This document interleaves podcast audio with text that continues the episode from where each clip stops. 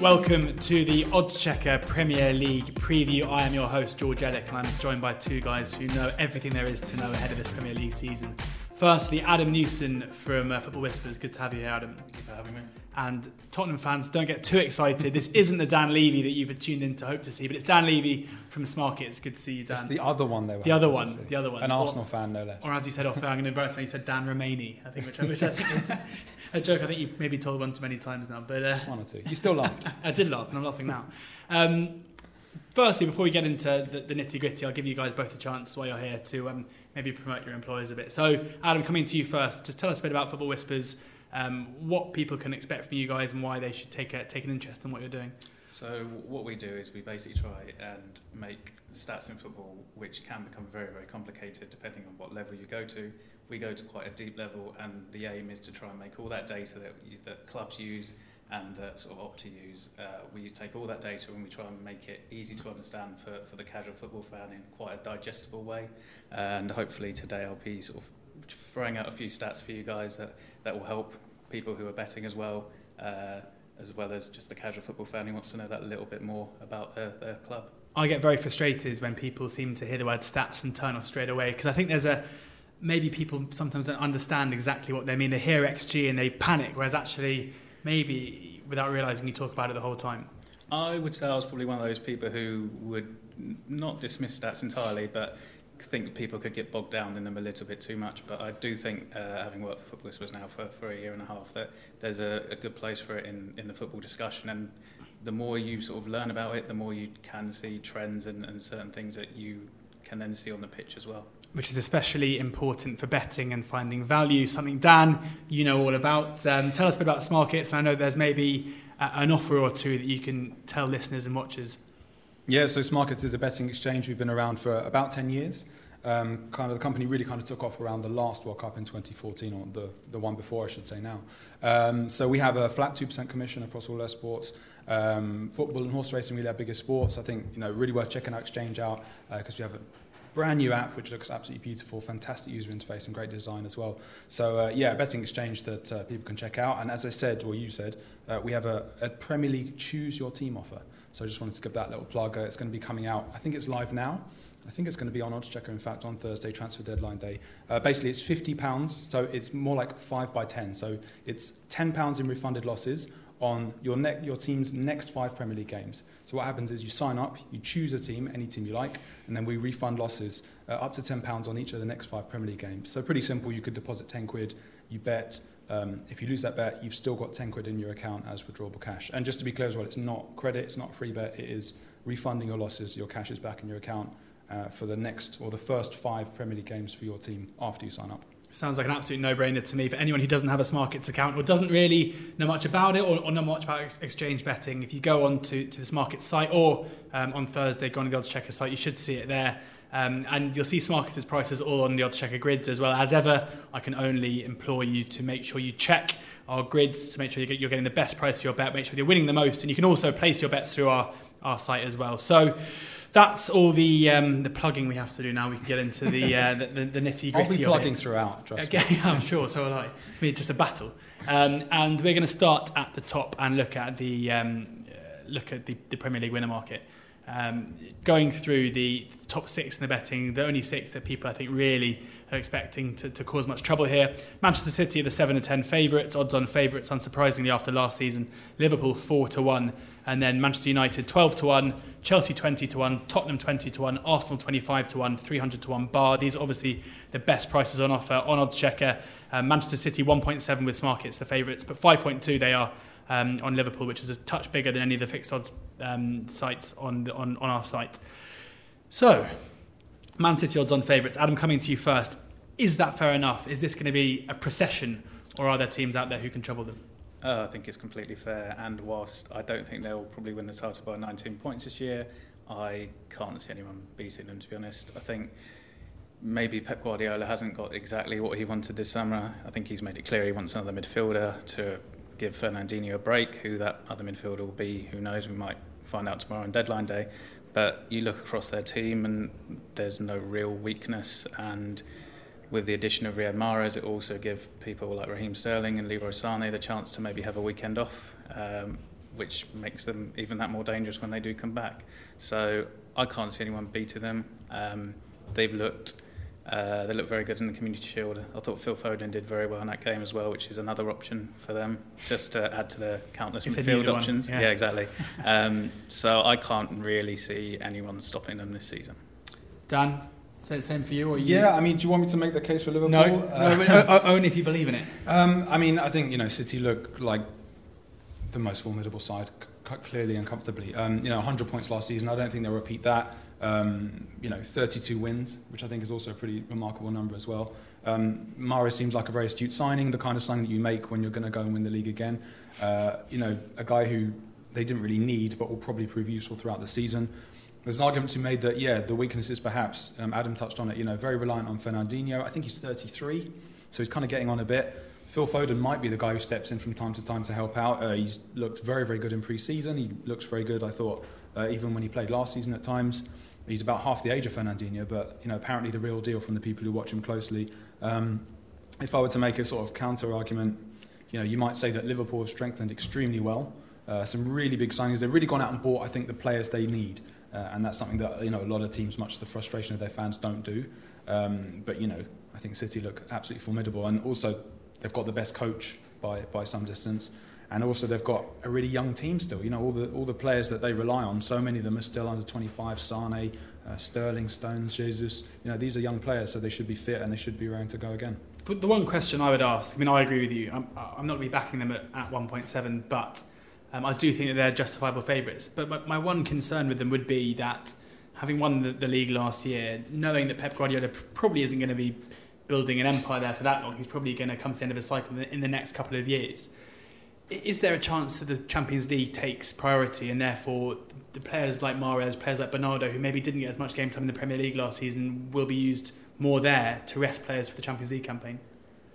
Potentially, but I don't think if you're playing. Mahrez and Bernardo Silva, you're going to be weakened at all. I think I thought the weekend Bernardo Silva I thought was absolutely outstanding, playing in a more central role, which, to be honest, I think he should be playing more regularly, and I'm sure he probably will be playing regularly when David Silva moves on uh, or retires at whatever point. But um, I can't see the Champions League. I think City's squad is good enough that they could conceivably win the Premier League playing sort of three players who then don't play in the Champions League the following week anyway. So I don't think the Champions League will be a distraction. I can see them winning the Premier League comfortably and probably improving on where they got Champions League last season. Yeah, I'd agree with that. I think you know they have the squad depth to go far. I think these players have experienced. I mean, basically all of them have just won the title, and uh, you know went pretty far in the Champions League last time. The only thing you could say perhaps in Liverpool's favour is, you know, they beat City three times Yeah. last season, although two of them in the Champions League. Um, they finished 25 points behind.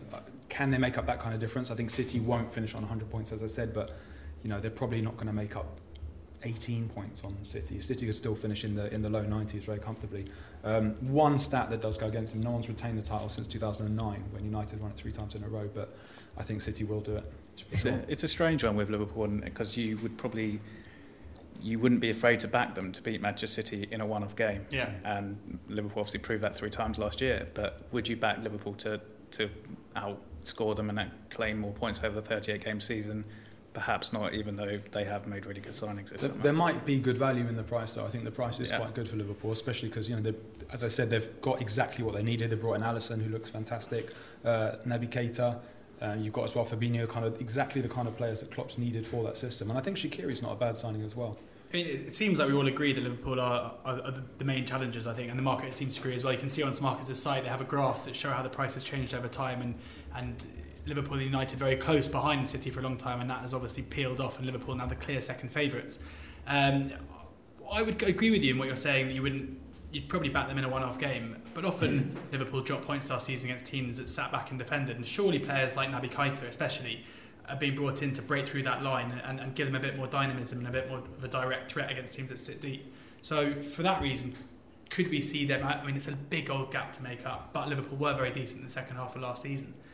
Maybe I'm just trying to make an argument here, so we're not all just agreeing about Well, you, you, you know, you could argue that, I mean, they might have won the Champions League if it wasn't for Karius' errors, and they've gone and bought one of the best keepers in the world. They've also bought two midfielders who will give them the kind of platform they need to let the, the front guys go and do their business, and they certainly did that last season, of course. The, you know, the forward line was absolutely amazing. I think they were top scorers in the Champions League. Uh, probably not top scorers in the Premier League. Can't remember off the top of my head, but you know they've got a formidable side, and it's actually you know. Really, really interesting to see what Klopp's put together there. I think he's kind of gone and bought exactly the players they need, and he's talking in a very bullish way. Uh, but whether it's enough to topple City, City, I mean, you know, in a way, it's a bit unlucky for Liverpool because they're just up against probably the best Premier League side ever. I'm, I'm really excited to watch Liverpool this year. I mean, the players they brought in, like Naby Keita, Fabinho, uh, Alisson, were exactly what they needed, and I think Naby Keita's their game-changing player yeah. a bit in that midfield because he can literally do pretty much everything. I mean, he wins the ball back, and it's not like he is literally a destroyer. He will win the ball back and then Assist go king. past three yeah, players yeah. and then tee up a goal. So yeah. he's a great signing for them. Um, I think it's credit to Klopp as well because I think in the past he's been a bit stubborn in sticking with players who perhaps haven't been as good as, as Liverpool needed, but he had faith in, like Karius. But he's realised that you know to, to really challenge City, he has to put that personal feeling probably to the side and really go out and buy who they need, and he's done that. And it would be great to watch them. I just don't think they have just enough yet to, to overcome City. It, it, yeah, I mean, I was about to say if that seven or ten on City does seem a bit skinny to you, but you do agree that City and Liverpool are the challengers. Seven or two is the price, um, the best price out there on a Manchester City uh, Liverpool one two, which which looks fair value. Yeah, it looks pretty good, and uh, you know, I think it was five point two. You said mm. Liverpool on Smarkets. I, I still think there is some value in that, but you know, I, if you ask me who I think is going to win the title, I do think it's City. The interesting one with, with an exchange for those of you who don't know, um, you can obviously get out of your bet when the, when the price goes shorter. So maybe yeah. it could be one to trade. If it is going to be those exactly. two at the top, um, you'd think Liverpool will go shorter than 5.2 as the season wears on. Time for us to move on now onto the top four market. I think, as I've mentioned, we all agree who the top two are going to be, but that leaves only two spots for Manchester United, Chelsea, Tottenham, and Arsenal to go out. Uh, United, the best price, four to seven. Chelsea, four to five. Uh, Tottenham, five to six, and Arsenal, uh, eleven to five. So it's looking like, well, in, in terms of the odds, it's the same top four as last time round. Dan, do you think that's fair? Um, I'm not going to expose both you both for what teams you both support, but I'll let the listeners and watchers decide. Well, I'm probably going to do that. Um, I mean, I think uh, I think Chelsea are quite interesting. The, the, man sitting to my right, by pure coincidence, happens to be a big Chelsea expert, but I won't tell you why. Um, but you know, Chelsea are really interesting because they look like the hardest team to read. So you know, obviously, there's been kind of this slightly farcical situation at the start of the season where Conte was taking training, but he wasn't going to stick around. You know, there's a question of whether it will take time for Sarriball to kind of to work out. Um, breaking news today is that they're basically going to sign Kepa Arrizabalaga, the um, athletic goalkeeper. Superb pronunciation. Thank you very much. Um, I think Hazard's going to stay, right? So that, that's probably a big bonus for them. Where he'll play, I don't know. They have the question of up front. Will it be Morata, Giroud? Maybe he play Hazard as a, a false nine. Um, there are so many questions. I think Jorginho is probably the right signing for them. Still got Kante, who's obviously, you know, any team that has Kante, right, has a, has a pretty solid midfield. Um, but I just think there are so many variables with Chelsea, and they're the kind of hardest to, to really know where they'll go. Um, you know, I am an Arsenal fan. Obviously, we've had a like a, a summer of turmoil and change, really. Quite a lot going on. Um, I think we've made some quite sensible. Arsenal made some quite sensible signings. Uh, Torreira is probably the kind of player that Arsenal needed. Um, they've made some fairly sort of astute additions at the back for not much money, but you know whether they've really made the kind of signings that they need to go into the top four and whether the club will react properly to the change remains to be seen. But you know they're certainly putting out a lot of content on the Arsenal various Arsenal media platforms, showing just kind of what a great time all the players are having, doing all the hard work that yeah. Emery's asking them to do, and you know that could go a long way. I think they're probably probably a decent shout for the top four, but perhaps I'm a bit biased. As an Arsenal fan, are you happy with, with, with Emery coming in? Are you happy with how pre-season's gone? Do you feel like you're in, a, you're in a better position to go and challenge that top four now than you were a year ago? I think so. Um, you know, I think the signings have been quite good. Obviously, Bernd Leno has come in from Leverkusen you know, I used to commentate the Bundesliga a few years ago, and he was kind of coming through when I was doing that as, as a young player, and he looked fantastic. It seems like he hasn't really developed quite as you'd have hoped. Mm. So the question there is, will he be number one or Cech? Looks like Ospina will probably leave, um, and you know, I, am not really convinced that Leno is going to necessarily be a huge improvement on Cech or Ospina. Uh, that could make a big difference if he is. And then the defence, I think Arsenal do look a little bit short at centre back actually. Um, Sokratis Papastathopoulos has come in you know, he's kind of at an age where he's going to convey a lot of experience to the players around him, but him and Mustafi probably isn't exactly the kind of centre-back pairing that we're looking for. Um, but I think up front, you know, there's a lot to be said. We'll talk about the top goal scorer market, but I'm, you know, I'm a big fan of Aubameyang. I think there's a lot to be said about Arsenal's front line. Um, and then there's this slightly weird situation as well with the CEO, Ivan Gazidis. There's been sort of all these transfer rumours about him Yeah. going to AC Milan. You know, will that disrupt things? Is it disrupting things at the moment? Who knows? And then obviously as well, um, people might have seen, you know, uh, Kroenke, Stan Kroenke, KSE, basically Kroenke Sports Enterprises, is going to make a full takeover of the club. It looks like, which, you know, who knows what that will bring? It could be a quite disruptive situation. But the players on the pitch and on the training pitch look to be getting on really well. The tactics have been tweaked. You could see it in the preseason games. You know, they're pressing in a way that they weren't before. Um, they're really kind of clustering around when they lose the ball, like counter pressing, clustering around the opposition, and that that was kind of what people thought Arsenal needed, and it does look like it's there. So I, I do feel confident about a top four finish, but you know, fifth wouldn't surprise me either. But maybe good value in a top four for Arsenal. Well, both Arsenal and Chelsea um, seeming a lot of uncertainty around uh, Chelsea. If you do want to back Chelsea for the, for the top four, market price um, currently 1.85 to back, and money queuing at 1.9 is bigger than the than the industry uh, starting price. So, or the industry price at the moment. So you should look at that if you're going to back them. Um, it's not like I mean, there's a lot of uncertainty with Chelsea and Arsenal, Adam, Mm. but it's not like there's a lot of certainty at Manchester United or Spurs either. No, I, think Manchester United is is uh, in contrary to you probably the hardest one to read just because Jose Mourinho seems intent on annoying and uh, irritating his players again. Uh, he's at that point where he's in his third season and obviously we know the wheels tend to come off in that third season. Whether or not it will this year remains to be seen. But But the points are made. He normally wins in his first couple. yeah, of seasons, exactly, and, and, and it's it's it's a That's happened. strange it's a strange tact he's taken this summer where he has pretty much gone at anyone who's who's spoken to him. I think he's had a right go at the younger players uh, on the pre-season tour, saying they're not good enough, which was hardly what you want to hear when you're trying to break through Yeah. at Manchester United. He's obviously criticised Ed Woodward quite a lot for not getting the players he wanted, and whilst there obviously is something in that because Manchester United make a hell of a lot of money and they have only signed Fred and Diogo Dalot and Lee Grant. Um, Don't forget Grant. don't know, yeah. Um, so there is perhaps an element of, of, you know, he's got a point to what he is complaining about, but the, the general negativity he's curating in that in that dressing room can't be good for the team and for people like Anthony Martial. When you, you go home to have just, you know, your birth your second child and your manager basically called you out for doing so, it's a bit of a ludicrous situation to be involved in. So, yeah, Manchester United is, is impossible to read. Um, Spurs. Spurs, I would probably back to get in the top four ahead of Arsenal and Chelsea, largely because I think they're very settled. They've got a manager who knows exactly what he wants from his players. They've got players who know exactly what the manager wants from them. The fact that they've got quite a few returning late from the World Cup is probably an issue. Um, but then the same tact on that is they've got a group of players who can return and know exactly what tactical plan the manager has for them already. So I think Spurs will probably get into the top four, and then it's probably one of three, I would say, between Chelsea, Arsenal, and United for fourth. Who, who are you hanging your hat on for the fourth one? I need an answer. I will go with Manchester United. Interesting. I think United are more likely to drop out of the top four than Spurs. Personally, I think they're a little bit of a basket pace, basket case rather, in you know relative terms, obviously for such a big club.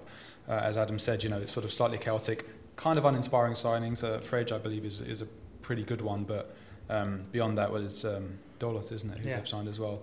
You know, might not really be what they what they need to kind of kick on. Maybe Alexis Sanchez finally getting a rest over the summer. I think it's Yeah. the first time in about five years. You know, could could really make the difference for them, but you know, I think that they, they could struggle. Mourinho just looks tetchy, looks like he's in a bad place, and that probably means that United will be. Spurs, I think, are really interesting just because, you know, as Adam said, a lot of their players are going to come back late. Haven't really, I think they've made no signings. They're No, only they top flight side who've made zero signings. Looks like Alderweireld as well might go to United, which would be a huge blow for them.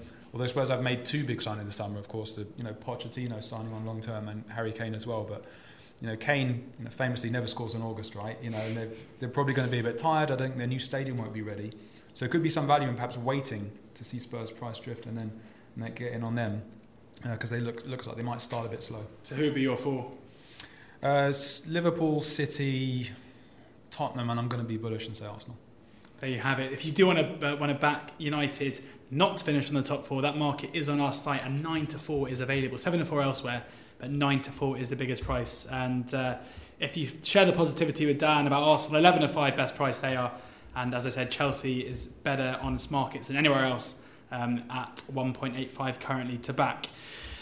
So we've covered the top six. Um, this is where half the people turn off, but we're going to crack on through through the league. And, um, and top next goal up, scorer to come. That's an top goal scorer is always an exciting one. So don't turn off yet because there is going to be talk about your Harry Kane's, your um, your Ashley Barnes's. Um, but we're gonna we're now going to look at, at that clutch of teams who are vying to get into the Big Six. Um, firstly, I mean, we, we, I'll go through the without Big Six market first, and then we'll talk about the top ten market, and then even if we can expect any of these teams to actually gate crash the party. Um, Everton are two to one, Leicester five to one, Wolves six to one, West Ham seven to one, Southampton ten to one. It's a pretty open market this um, for teams who to finish seventh basically, or just to finish the highest of the teams outside the top six. Adam, who do you, who do you think is, is best set to, or, or, is the closest in terms of quality to being being able to do that?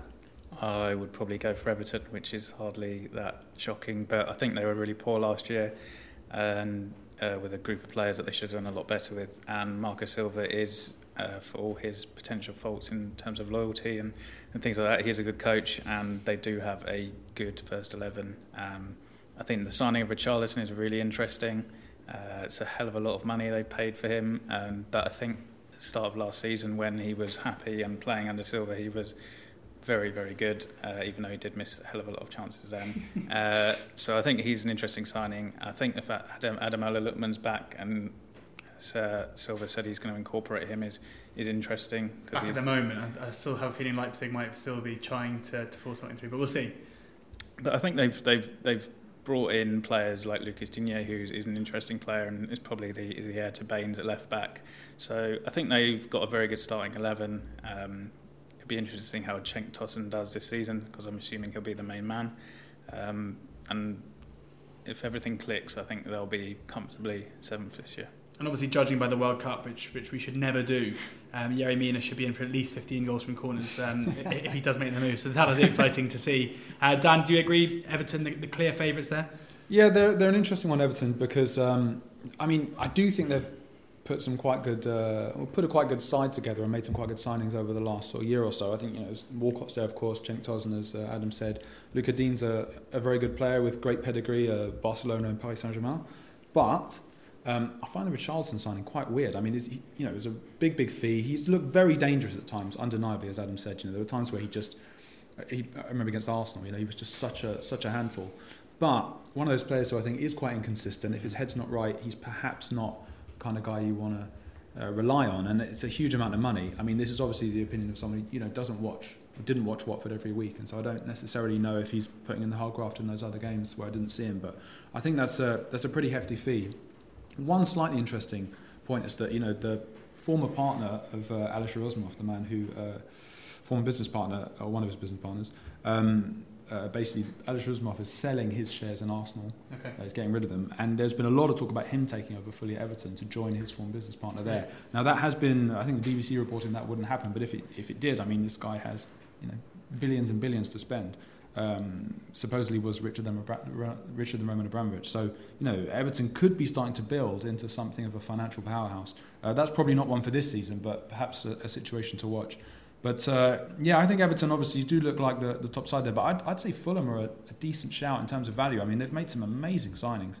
Um, obviously, a side who's just come up, but they've, they've really brought in, uh, I think, some quality players and, and bought extremely well. And of course, uh, just got big Calum Chambers on. Well, I as was about to say they were cut from 40s into 33s in this market, obviously on the back of the Chambers signing. I think That's right, Um, yeah. It must be, but no, I mean I agree with you.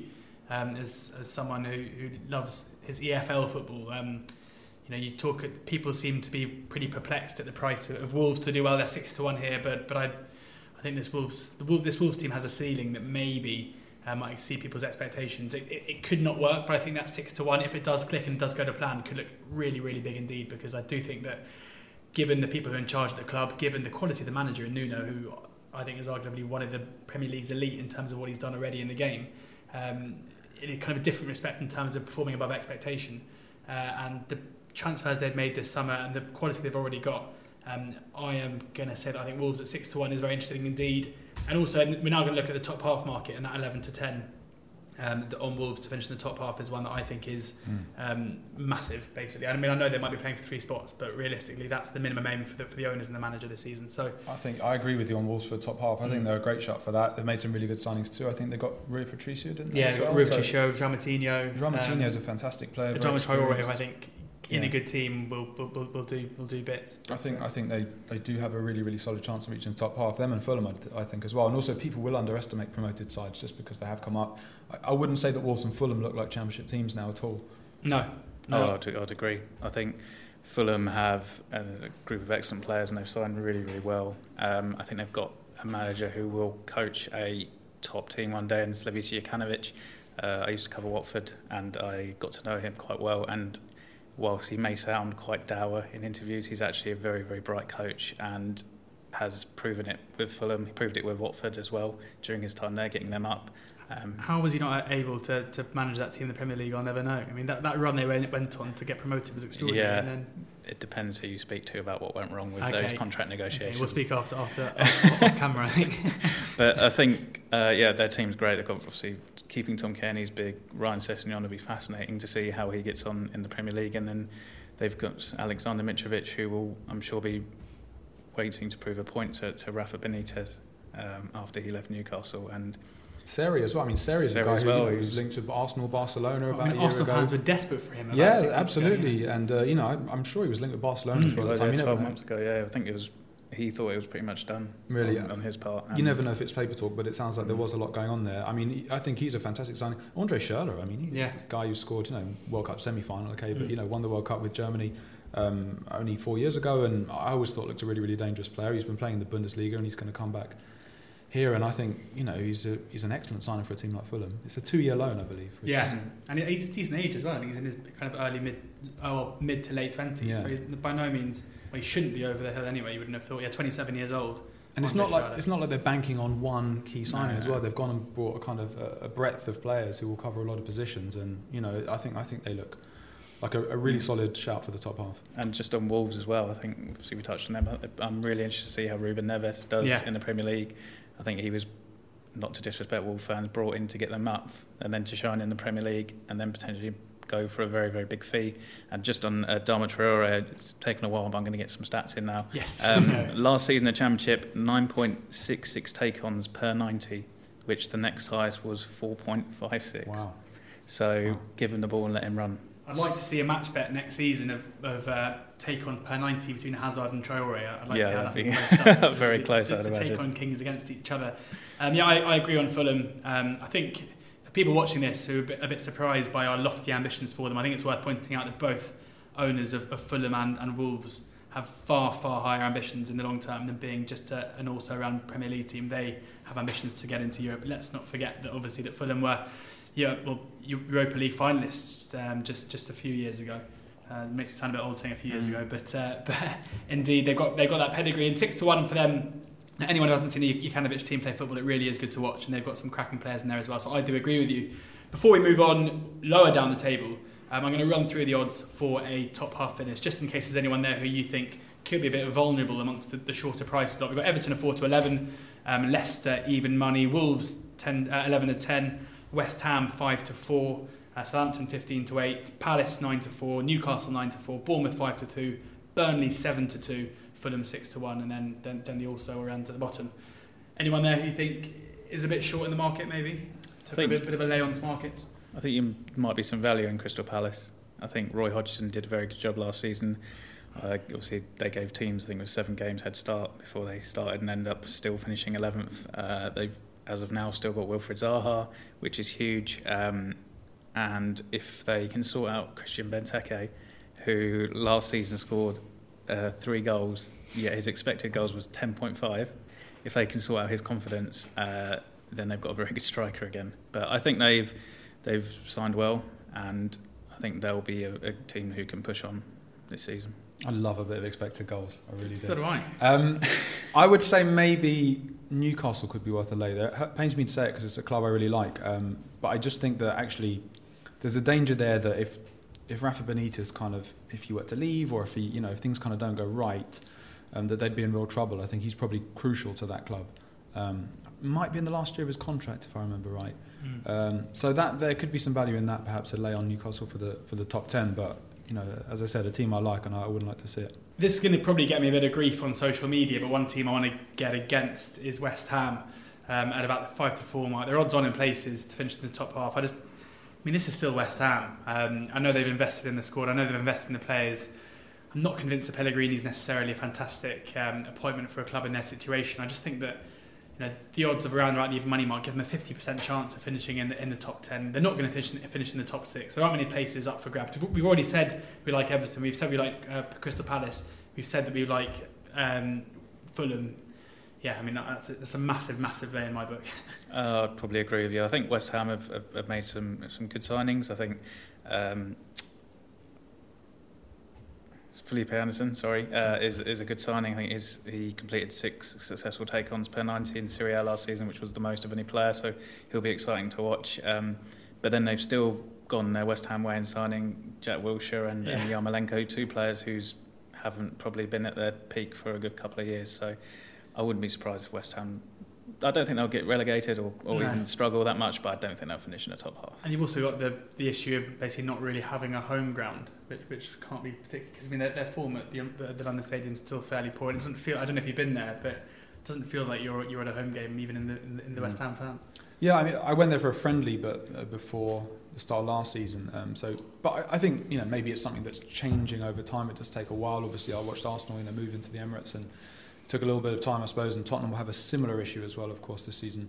Um, but I think I think you make a good point. Like Yarmolenko is a guy I used to like a, a few years ago, and perhaps doesn't quite sort of maintain the level you'd be looking for. Jack Wilshere, obviously a guy with huge talent, but it's a I'd say to be generous, it's a very open question as to whether he can really provide what a Premier League club needs, a, kind of week in week out. Um, I do think they made some quite good signings, but yeah, when you put it like that, George, not a, not a bad shout to be honest. Good stuff. I'm glad you guys agree with me. Normally, it's everyone telling me I'm wrong on this on, on this, on this program. so You'll that's be good. told that on Twitter. I'm Yeah, sure. yeah. I can't wait for it. Um, if, if people are watching. Um, relegation uh, now to the bottom end of the table and uh, to run through the market. Um, Cardiff are the about the same price as, as Manchester City are to win the league, uh, seven and ten. Uh, Huddersfield five to four. Watford are nine to four alongside, oh no, and Brighton three to one. Fulham seven to two. Burnley massive variance in their in their price. Um, one firm have them at two to one, but they are best price four to one. Bournemouth are five to one. Uh, the two pretty short favourites to go down. It it's, it's doesn't look like the most open market, but maybe some juice there um, at bigger prices. Who, who are you looking at, Adam, to to get relegated? Uh, I would say Cardiff and Huddersfield. Yeah. Um, as as as much as I'd like Huddersfield to stay up because I really like what David Wagner's done and I quite like him as a coach, I do think he's obviously working in a much more restricted budget than, than most clubs in the Premier League. And Neil Warnock has proved himself to be excellent in the Championship, but then doesn't have the tactical nous, shall we say, in the Premier League. Um, and I think Cardiff they've they've spent not much money, but they've brought in players from the Championship and. I'd be wary of them more preparing to go back down and then having a squad capable of getting back up, kind of like West Brom used to do. Um, and there is some merit in that, but I can't see them staying up, unfortunately. And then and Huddersfield may join them, um, and then I th- it's quite open that third spot, I would say. So yeah, I would um, go with the the odds. Yeah, I mean, it, it looks like Cardiff and Huddersfield and then pick another, really, doesn't Yeah. it? I mean, you know, I wouldn't say it's a sure thing, and if I did, it probably wouldn't happen, right? Because that's how these things work. But you know, it's football. But um, Cardiff do look like a, a side who are going to head back down again. You know, there's the Neil Warnock factor, as Adam said. Doesn't really look like they've strength, strengthened enough. Um, you know, they do just look like a championship side, and I mean, they weren't the third best team in the championship, were they? I think probably so. You know, they're they, were the second in terms of in, the league itself. So. Sorry, yeah, but they Yeah, weren't. yeah. I think of those three that come up, they Yeah. weren't. They weren't even necessarily the, the second best side. They just kind of over overperformed. Um, you know, Neil Warnock kind of really got the best out in the championship, and then there is the, the kind of the Neil Warnock law. Like he'll have the inverse of that in the Premier League, uh, and they already don't look like a side that's probably good enough. Uh, our chef at Smarkets, Alex, will be furious about this, but uh, I, I do think Cardiff look pretty pretty set to go back down again. Huddersfield, I think, are interesting. Um, you know, it was a remarkable job that Wagner did to, to keep them up. I think they probably got through on adrenaline a lot of the time, and there, there might be a kind of collective second season syndrome for them where that adrenaline's kind of gone. And uh, I think those two are heading down. And then as Adam said, like pick another one. Perhaps, perhaps Watford. Uh, I think they're the favourites, aren't they? After those two, Yeah. with with pretty much everybody. Maybe a bit of a shout for Southampton. You know, Mark Hughes looks kind of. Uh, Seven to one now. yeah, and it, I think it could have a kind of tricky situation at Southampton. Obviously, they nearly went down last time around. Uh, they lost Tadic, I believe. Yeah, some Ajax. Uh, have brought some players in, but you know, I think there's possible value in Southampton. Interesting. I mean, I, I looking at the teams that came up last season. Obviously, all three of them stayed up.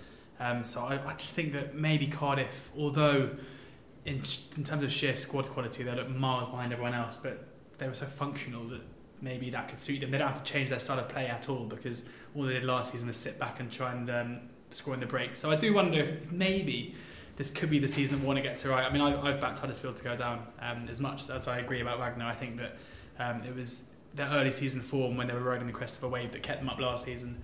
They faced Chelsea on day one. If they suffer to a big defeat there, it could be a long old season for them. Although fingers crossed, well, not fingers crossed, I backed them to go down. But um, but yeah, no, I agree.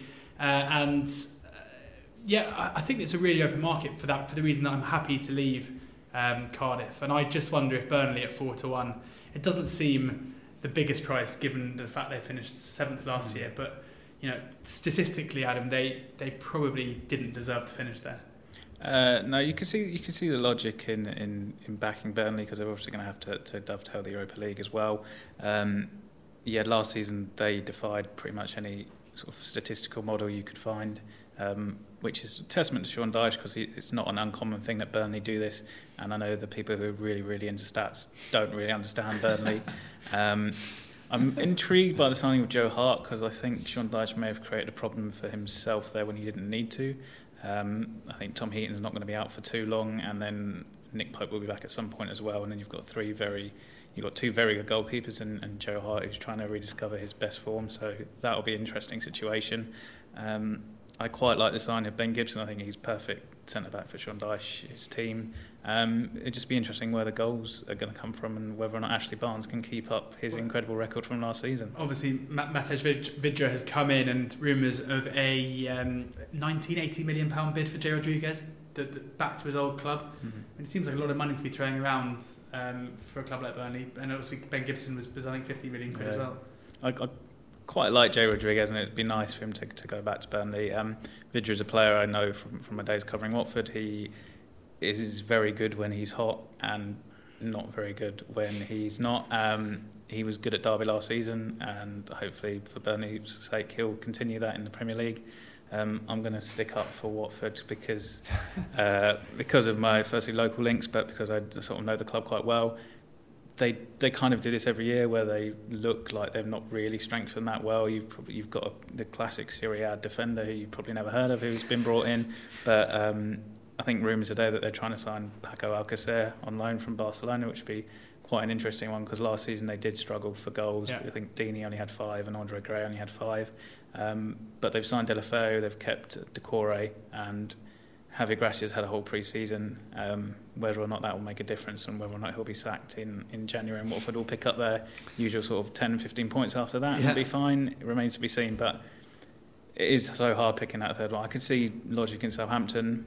Um, they've signed Elyounoussi, uh, who should provide some some goals because that was their big issue last season. But I'm not entirely sure Mark Hughes is the right fit for Southampton. Uh, he was obviously perfect to keep them up, but whether or not he's a long-term investment there uh, is intriguing. It's interesting that you both seem to be leaning on Southampton for that bit of value, and you've also agreed that Cardiff and Huddersfield are going to go down. So instead of backing just Southampton to get relegated at seven to one, you can back the three of them to go down at fifties.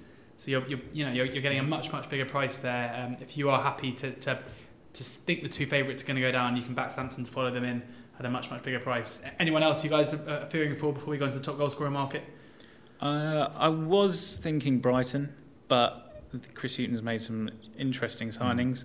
Um, there's Ali Ali Reza Jahanbakhsh, I think it's how you pronounce it, Yeah. um, who did very well last season in the Eredivisie. Uh, Top scorer, wasn't he? uh, definitely, and um, he is an interesting player, and it'd be interesting to see how he fits in. A lot of his goals were quite uh, spectacular last season from long range, so it'd be interesting to see if he uh, has that space to do the same. But it, it's an it's an interesting one, Brighton, whether or not they can just get all these new signings, and they're very varied and from different places to, to gel. And if they do, they'll probably be fine. But if they don't, then they may struggle. Brighton are three to one to get relegated. Um, yeah, three to one. It does seem a bit big there, as short uh, elsewhere as two to one. So some people do agree with you, but some people take their neck out at threes. Dan, anything to add, or should we go into the first goal scorers? I just think in, in terms of the Watford thing, you know, they traditionally struggle right at the start of the season and then. Mhm. kind of figure it out later. So perhaps some value in kind of waiting until they're at their, you know, their best price and Yeah. then and then backing them to stay up or, or laying them for relegation. Always seem to have a topsy turvy season, um, Watford. So we'll see how they get on uh, with Javi Gracia at the helm. First goal scorer now, oh, sorry, top goal scorer now. Um, everyone's favourite one at the beginning of the season. I think we've all had these crazy accas going across all the leagues, um, winning us a, a million quid. It's weird how they never seem to come in. But uh, Harry Kane is the 100 to 30 favourite. Uh, Mohamed Salah 28 to 5. Uh, Pierre-Emerick Aubameyang, a bit of money for him in, in, in the last couple of days, 7 to 1. He is now Sergio Aguero 8 to 1, Romelu Lukaku 10 to 1, Gabriel Jesus 14s, Lacazette 25s, Firmino 33s, Morata 33s. We could go on. Alexis Sanchez 40 to 1. Mm. Um, yeah, Dan, I, a, murmur of, of, of appreciation. No, I. I had a thought So- about the Alexis thing, but I'd, I'd like to talk about Aubameyang. I just think, Okay. um, you know, obviously I'm a little bit biased perhaps, but you know, he came into the league last season. He scored 10 goals in 13 Premier League appearances, which is a pretty good, a pretty good rate. Um, but what's really interesting about him is his shot conversion. So, you know, in his lifetime in the Premier League, he scored 10 goals from 31 shots, 32% conversion rate. If you compare that to, to Kane last season, Kane was 16. So, you know, double. Uh, so he would only need to really, you know, even if he just stretched that across the rest of the season at a normal rate, he'd score 30 in the league if he maintained that. It's not likely he will, but, you know, you'd think that if he can up his shot volume, Aubameyang's a really good shout for top scorer in the Premier League. Um, Aguero was 22%, Sa Salah was 22%. So, you know, at 32, uh, Aubameyang looks pretty astonishing in terms of his clinical um, nature in front of goal. I think there's very good value in Aubameyang. He may share some of the goals with Lacazette, so there's an argument that Lacazette represents very good value. I think he saw of 25, 26 on Smarkets. Um, and, you know, there's an open question, of course, about who will play up front in the Arsenal system. It looks like Lacazette's going to probably start at number nine with Aubameyang coming from the left. Um, maybe in some games Aubameyang will be number nine, depending on the opposition, uh, and Lacazette will step out of the team. But I think you know, even from the left side, he did get. He pretty much played from the left wing, or you know, kind of nominally on paper the left wing uh, for most of those games last season. Aubameyang, and, and still managed to bang in ten goals in thirteen. So you know, I think he's a, a really good shot Yeah, so Aubameyang, 7.4 on Smarkets, which is bigger than the general market price of 6 to 1 across. So make sure you do check the prices first. Also with Kane, so I was just going to say, you know, this whole August thing, right? He's Yeah, yeah. He looks tired at the World Cup. You know, he he seems like a guy who really pushes himself all the time. You know, always wants to be playing even when he's tired. Just had a baby. out the side. Just had a baby, which is tiring for anyone. and uh, and remarkable for a man, of course. Yeah, and um, and you know he's he's coming back, you know, a little bit late from the World Cup, and uh, Just to know, clarify, Harry Kane has not given birth. He hasn't given birth. It is, it is his, his wife, so congratulations to the pair. Yeah, absolutely. Um, and he's coming back, of course, you know, probably tired, probably a little bit out of shape, needing that break. Never scores in August, apparently. Uh, so there might be some value there and kind of, again, like, you know, waiting for his price to kind of to stretch a bit and then and then laying on later, perhaps, you know. Harry Kane, yeah, 4.3, so that matches the, the, the, the best price out there. But it does mean if you're back on this market, and it does uh, drift, come in or drift out, you can get in or out of your bet as it progresses. Adam, who are you looking at here? Uh, I would agree with Aubameyang. I think he's excellent value, and just continue on the theme of him being excellent. Uh, his xG after coming to the Premier League last season was 6.37, and he obviously scored 10 goals, so he's outperformed that quite substantially. If he was to do that over the course of the season, you'd expect him to be up there. Um, It's with, sorry to cut you off, it's with a low shot volume as well. So if Yeah. you can up that, you know, you think he's got a really good chance. Uh, Mohamed Salah is interesting because he scored 1.58 goals for every one xg, uh, but in his previous season at Roma, it was only one goal for every 1.09 xg. So he massively outperformed last season, and whether or not he'll be able to keep that up will be interesting. Um, just on Alvaro Morata because he's had a lot of stick from a lot of places, including from Chelsea fans. Um, he hasn't looked great in pre-season, but uh, last year his ex he scored 11 goals from X 13 xg, uh, but the season before at Real Madrid he scored 15 from 8 xg. So it suggests that if he can rediscover his confidence, he will have a chance of actually contributing to Chelsea this season rather than sort of failing to perform as he did at the back end of last season. Um, personally, I would go Sergio Aguero. Uh, Mm. which isn't outlandish. Well, no, I, I think. I mean, a couple of things. Firstly, just on Morata, if you are going to back Morata um, to win the top goal scorer, you have to do it with Smarkets because Smarkets are 44 when the best industry price is 33 to one. So this is one of those real occasions where betting on the exchange can really, really help you out. There are many of those occasions. Many, many of them, and this is one of them. Um, and then on Lukaku, sorry, not Lukaku, we haven't mentioned him yet. On um, on, Aguero. on Aguero, I, I, it's absolutely staggering that you think about the short price that City are to win the league. You think about the fact that he's already shown in the Community Shield that he is fit and, and ready and raring Mm. to go. He didn't have a very taxing summer whatsoever, um, and he's eight to one. Yeah, I, I, I kind of almost forgot about Aguero as well, and Yeah. then was thinking about it and was like, oh yeah, of course, you know, and you know, he's got 21 goals from 94 shots, so 22% conversion rate. I think the question with him is, you know, and obviously he's been there and done it before. He's just got 200 goals for City, hasn't he? I, I think there's a very strong argument that he's the greatest striker in terms of goal scoring the Premier League has ever seen. Uh, but nonetheless, it's the it's the fitness thing, isn't it? You know, will he be fit throughout the season? Will he be able to play every game? I think if he does, he probably is top scorer. But you know, in terms of what the prices are looking like in the market, maybe maybe some of those prices are swayed by the fact that you've got these two big headline strikers, you know, Kane and Salah, who both got 30 and 32 goals.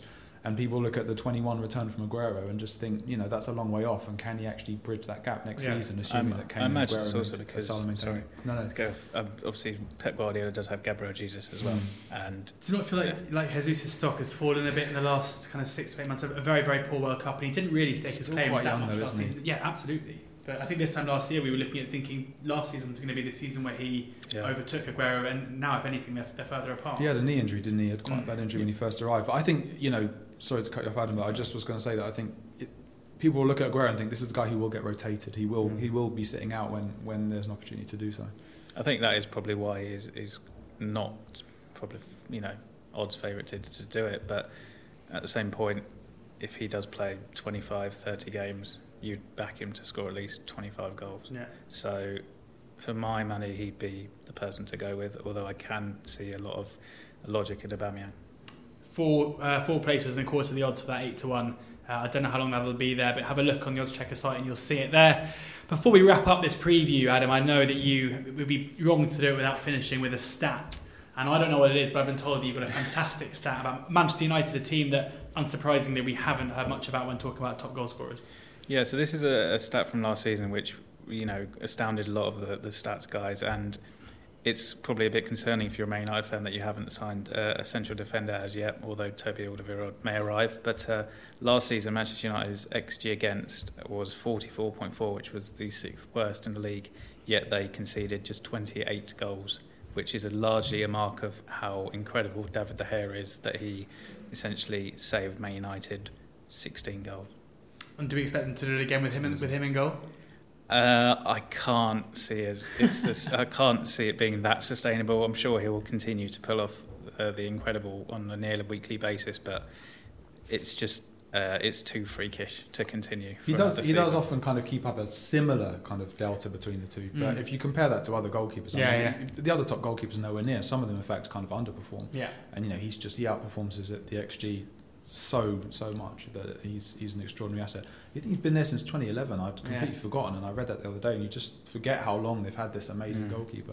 So there you have it. It is David De Gea who is the saviour at Manchester United, and we'll see if next season he can continue to do so. I think we're very positive about Manchester City, about Liverpool. At time to be concerned if you are a Cardiff or Huddersfield fan, and Pierre-Emerick Aubameyang and Sergio Aguero at the value for top goal scorers. Thanks very much to Adam and Dan for coming here. Make sure that you check out Football Whispers and Smarkets uh, for all your football info, if you're betting for Smarkets, for your stats for Football Whispers, and obviously check Odds Checker to make sure you're winning the most for your bets. Uh, subscribe to our YouTube channel to make sure you're getting all of our video previews and all of our tips before anywhere else. But most importantly, enjoy the Premier League campaign starting on Friday.